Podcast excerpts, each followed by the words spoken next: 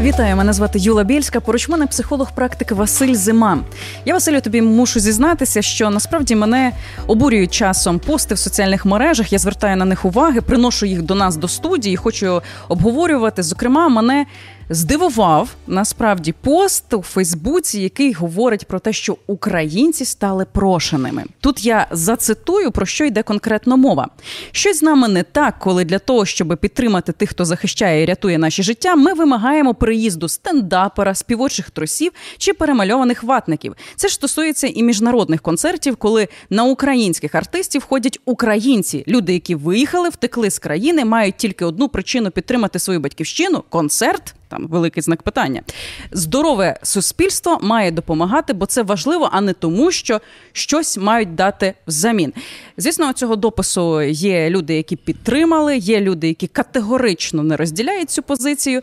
Я просто пригадую собі історію початок повномасштабної війни.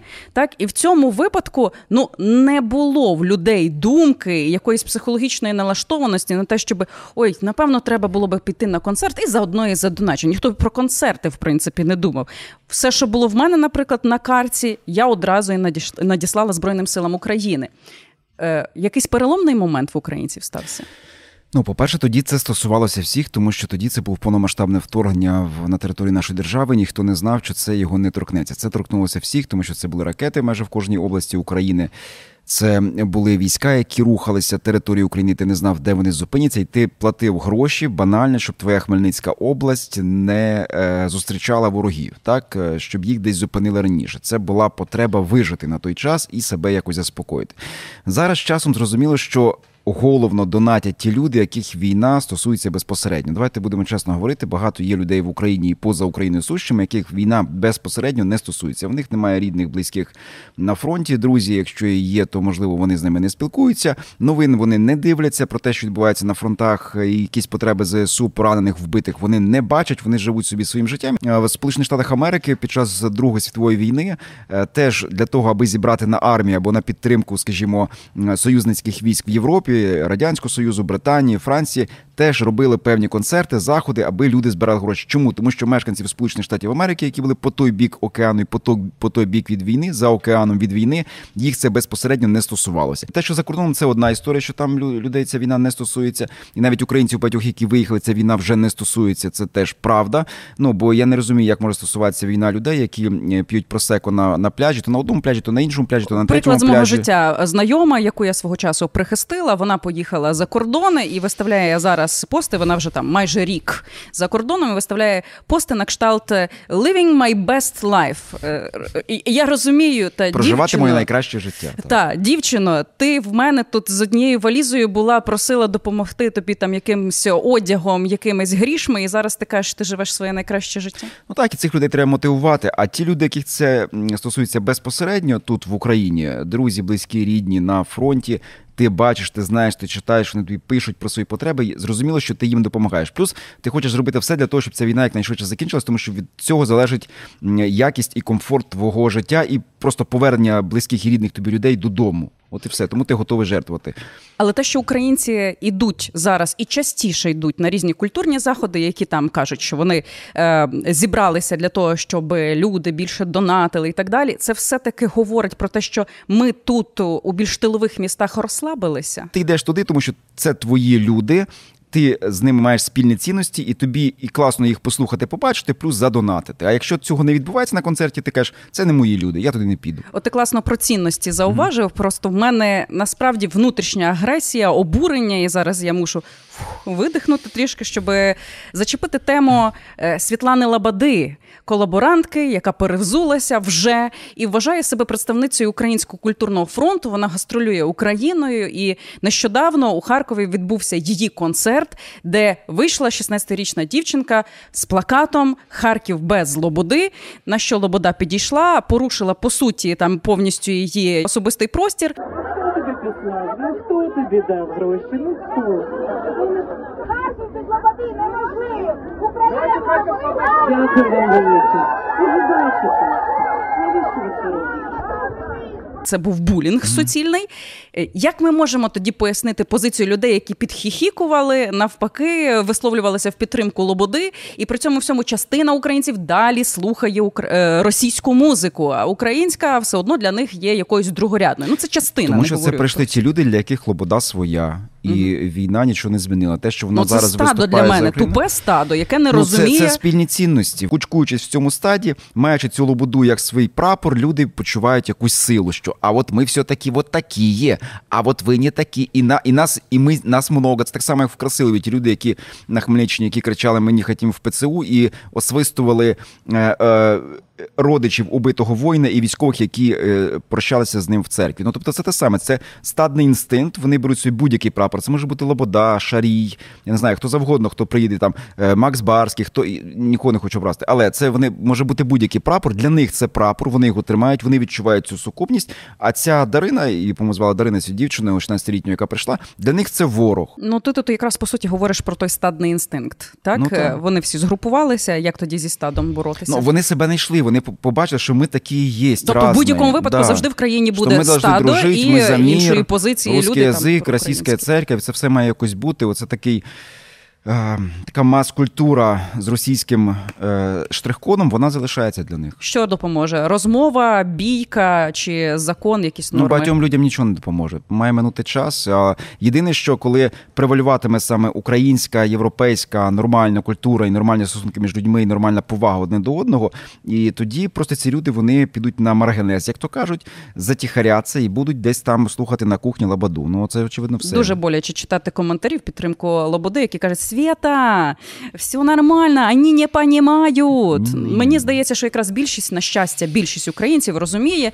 І е, тут не моя хата з краю, українці мають розуміти цю всю істину, а моя хата з краю. Першим ворога зустрічає. Тут важливо доповнити це прислів'я ось цією фразою. І дуже головне і важливо дуже зберегти ось це покоління, як таких як ця дівчина, 16-літня, як е, загиблі Тіграна Ганесян і Микита Ханганов в Бердянську, які прийняли бій з ворогом.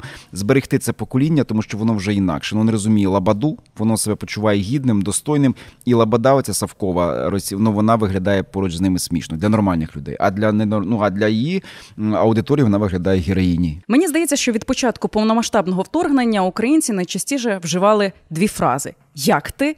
І фраза не на часі. І якщо перша фраза вона не несе якогось негативного контексту, то друга це привід для суперечок, зокрема у соціальних мережах. Так і я тут е, просто переглянула різноманітні статті, реакції людей, і дійсно того адептів не на часі, їх є багато. Зокрема, щодо питань благоустрою в країні. Тобто, яка думка? Е, Не на часі щось робити, треба ті гроші віддати військовим, треба віддати ті гроші там переселенцям. Я тут зацитую е, одні з резонансних заголовків, які викликали хвилю обурення. Наприклад, біля Шувару пропонують облаштувати транспортний тунель, і там одразу на хіба воно потрібно? Це ж які кошти? І так живемо, і так нормально їздимо. Далі на підземні смітники у Луцьку витратять 91 мільйон гривень. 91 мільйон, та краще би на зброю і тому подібне. У ківерцях на Волині витратять 73 мільйони на ремонт стадіони. А у місті нагадаю живе 14 тисяч людей. Це взагалі там е, розірвані соціальні мережі, коментарі від людей, які хейтять конкретно всі ці дії, які озвучені у статті, і ці всі історії. Для мене це насправді. Ем, Трошки палка з двох кінців, бо з одного боку дійсно потрібно піклуватися так про той же благоустрій наших міст. А з іншого боку, волонтери ледь вигрібають зараз, щоб закривати оці всі речі там на автомобілі, на якісь е, тепловізори, на амуніцію, в принципі. Яким чином людям тут також не розсваритися, і е, все-таки що на часі? Я е, тут є різні моменти, що за гроші виділяються. Якщо є гроші громади, тобто місцевий бюджет, в ці гроші не може зараз піти на армію в бюджет Міноборони, умовно кажучи. Маємо просто розуміти, що їх мають освоїти в громаді. Тому це одне питання. Якщо це йде е, з державного бюджету на якісь такі проекти в ківерцях, так це інша історія. Але я скажу один приклад. Знаєте, тут на Львівщині буду говорити де, щоб не давати нікому наводки, особливо ворогам. На Львівщині є е, санаторій, де лікують е, поранених бійців. Знаєте, хто думає, а де ж ці бійці на вулицях, чому їх не видно? Повірте, їх дуже багато є. От на Львівщині в одному з сіл італійці облаштували е, санаторій, де роблять протезування, реабілітацію. Там хлопці і дівчата без рук, без ніг, е, з такими, знаєте, шматками шкіри, які зшивають. І от це таке, таке обличчя страшне війни. І за кордону дають гроші на те, щоб це облаштувати. І я так розумію, що в Україні дають. І це нормально, коли на такі речі дають гроші, але чомусь їх дають за кордону. Коли ідуть незрозумілі витрати, ти тут підозрюєш корупцію. Ну бо всі розуміють, що певні суми можуть кластися в кишені, як з закупівлею барабанів ну, для це укриттів оця у от зрадонька, так яку Так, кожного разу тобто- шукають тобто- українці. Тобто треба розділити, що якщо йдуть невиправдані кошти на закупівлю барабанів, овочерізок для укриттів або е, тачскрін е, плит, те, що в Києві відбувалося, то звичайно громада має, має піднімати хай і просто говорити, що ну так не має бути. Але з іншого боку, щодо того, що не на часі, ну дивіться. Просто війну треба фрагментувати. Це зрозуміло, і я думаю, що всі люди е, з цим погодяться. Бачити одну і ту саму картинку е, від ранку до вечора, твоя психіка не витримає. Який би ти не був сильний і міцний, вона просто не витримає. І людина так чи інакше попливе. Тому, звичайно, треба фрагментувати війну. Десь має бути війна, десь має бути благоустрій, десь має цвісти деревце, десь має рости трава, десь має бути новий фонтан, е, лавочка, на якій ти можеш відпочити, і бачити якесь інакше життя. І тоді фрагментування цієї війни е, тримає твою психіку в більш-менш стабільному, адаптованому до війни до війни стані. Тобто Тому це люди з по вже порушеною психікою, ті, які вважають, що Ну, все не на часі, е, е, лише там ну, у нас війна. у нас в і усіх війна. психіка травмована, в принципі, угу. це, це зрозуміло, але. Ну, люди, які бачать тільки війну, це ті люди, які на війні зараз перебувають. Зрозуміло. Ті люди, які не, не там, де вибухає і йде безпосередньо бій, вони бачать і щось інакше. Звичайно, якщо в тебе рід, е, син, чоловік на фронті, ти теж в основному думаєш лише про війну, але ну як бачу по своїх колегах, яких чоловіки на фронті, вони теж намагаються ще чимось жити.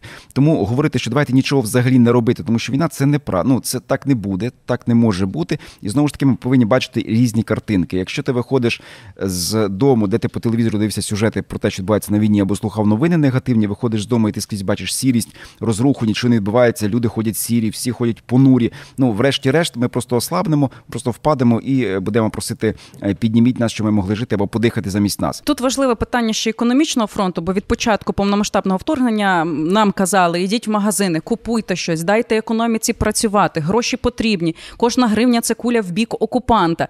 І е, свого часу я натрапила на відео одного військового. На жаль, я його не знайшла зараз. Можливо, його вже видалили.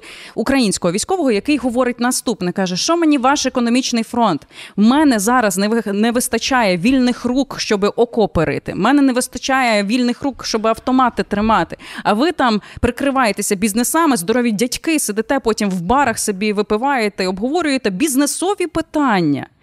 Е, Це чоловік, український військовий, який просто зневірений вже, чи яким чином підтримати тих воїнів, які правда от дивляться на оцю тилову історію з іншими чоловіками, які по барах, які на вулицях відпочивають е, з алкоголем, і як їм тоді не втратити цей сенс перемогти у війні? Ті, які насправді творять е, економічний фронт і гроші яких ідуть на підтримку збройних сил України, про це в основному не кричать. Ці люди Мгм. роблять це тихо і про їхню роботу знають е, бійці на фронті, яким. Дуже часто привозять всі необхідні речі. Ті люди, які розповідають про те, що вони працю- б'ються на економічному фронті, вони просто, е, м'яко кажучи, говорять неправду, а інакше кажучи, вони просто хочуть якось виправдати своє перебування не на фронті, особливо якщо ти фізично придатний для того, щоб бути на фронті. Тому тут треба розподіляти ці речі. Звичайно, економіка має працювати, тому що банально кажучи, е, зарплати нашим воїнам на фронті платить українська економіка. Це не гроші з-за кордону. Гроші з-за кордону не йдуть на оплату на зарплату нашим бійцям на першій, другій, третій лінії. Тому, якщо ніхто не буде працювати і цього економічного фронту банально не буде, тоді просто не буде чим платити гроші, і просто у нас армії не буде. Ну треба теж про це говорити. Можеш бути на фронті, на фронті, не на фронті, працюй тихенько і мовчи. Але те, що це може. Це може е, травмувати або навпаки е, викликати певний гнів у воїна, який пройшов це пекло війни, потім приходить, сидить пузатий дядько, обляпаний кетчупом в ресторані, розказує, як він тут економічний фронт, він всіх Мгм. рятує. І взагалі, якби не він, то війни б не було. То, то не було б чим платити гроші, не було б па- патронів і, і, і снарядів. І, ну тому та от такого не має бути. Василю, цього разу маємо лист від дружини українського військового, і вона просить твоєї власне допомоги. Я думаю, що ця інформація буде корисною і для багатьох українок, які зараз чекають своїх військових, своїх чоловіків з фронту.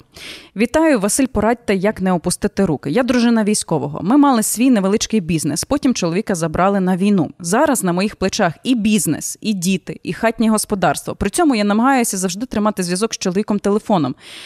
Збираю для нього і для його бригади допомогу, коли є така можливість, щось йому передаю. В мене серце розривається, коли іноді він добу-дві не виходить на зв'язок. Відчуваю повну апатію до всього. В думках лиш би він повернувся швидше додому, живий та здоровий. Як рухатися при цьому вперед, бо сил вже ні на що не вистачає. Я дам там буквально за хвилинку кілька порад, які прописані психологами, особливо щодо цієї війни.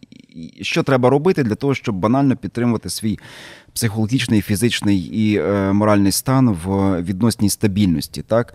Але я від себе додам одну таку річ, вона е, ну, дискутивна дуже, але вона, е, ну, по-перше, не, не треба хоронити чоловіка, брата, друга, хто б не пішов на війну кожен день. Якщо mm-hmm. людина сьогодні жива, от насолоджуйтесь цим днем, коли вона є, підтримуйте її. Не можна в думках навіть своїх нікого Забороняти хоронити. думати про погане. Так, так, і не можна з ним прощатися, поки він живий, тому що думки це все одно те, що посилається, і як би там не було, воно може передаватися і тій людині, яка на фронті, коли людина буде зневірена, е, втомлена і в якійсь апатії, ну це теж не не, не, не буде її стимулювати на полі бою і може призвести до якихось негативних наслідків. Тому точно не прощайтесь з людиною, поки вона жива. Не живіть цим страхом. Друге, е, треба зрозуміти, що на війні це важко, але на війні може статися все, що завгодно. Знаєте, може повернутися воїн з фронту, а його родина може загинути від ракетного удару в е, мирній Вінниці, умовно так. мирній Вінниці, чи умовно мирному місті Рівне, чи навіть у Львові, чи у Києві. Тому тут е, тут треба просто розуміти, що треба бути відпустити це. Це знаєте, як треба як поплисти, е, видихнути, розслабитися і поплисти. Інакше ти потонеш. Треба змиритися і себе привчити до того, що може статися все, що завгодно. От коли воно станеться, тоді можна плакати. Але поки це не сталося, плакати не треба. Але в будь-якому разі не треба думати, що а от так не має статися, так не має статися. І ти постійно в цій напрузі живеш. Ні, статися може під час війни, на жаль, все що завгодно. Відпустіть цю ситуацію. А щодо простих порад, які які люди дають, ну по перше, не можна, не можна е, себе. Е, обмежувати у відпочинку в якихось мінімальних задоволеннях, релаксах, які є в житті, тому що ви просто на якомусь етапі не витримаєте. Я знаю просто людей, які картають себе за те, що ой, я собі піду там, от літо зараз, так я піду собі на річку, полежу там, позасмагаю. В мене тим часом чоловік там в окопі сидить. Йому явно не до того, що я там десь лежу ну, і мені того, що значить, ви засмагаєте, не до того. чоловік з окопа не вистрибне, і окоп не розрівняється, і війна не не, не зупиниться. Mm-hmm. Але якщо ви будете слабкою, невдоволеною. Е, втомленою, ви таким чином точно не підтримаєте його. І ні, ні. Людина, яка перебуває на війні, це те, що я знаю, спілкуючись з військовими, в них є своя реальність. Ну вони взагалі живуть в своїй реальності. Там зовсім інші закони, зовсім інші зв'язки, горизонтальні, вертикальні між військовими. Там своя своя філософія, своє життя mm. і і своя релігія, скажімо так. Тому а тут своє життя, і ви цим життям живіть. Тому що ну повірте мені, коли людина стоїть на позиції, вона не думає в цей час. Моя жінка дупу смажить на сонці.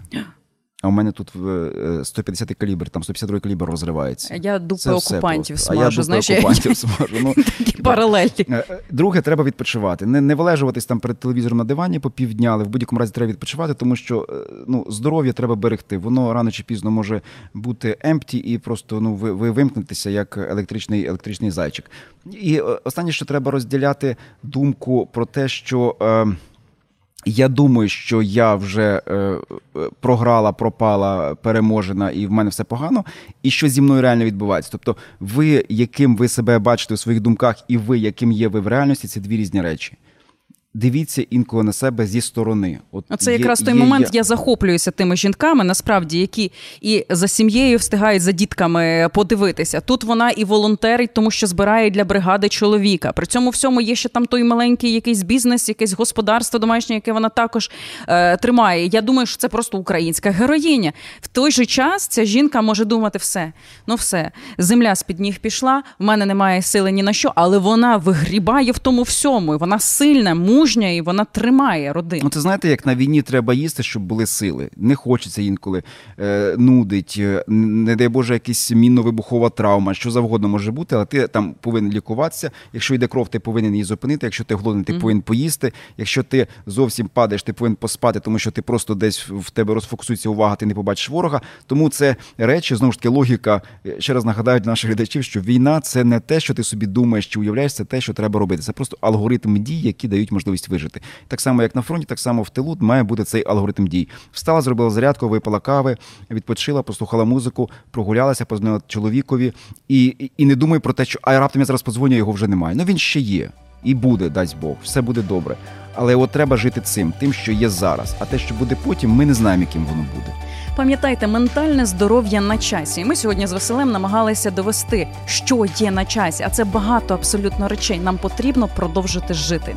Ну і звісно, потрібно створювати український контент, поширювати його, вподобувати його.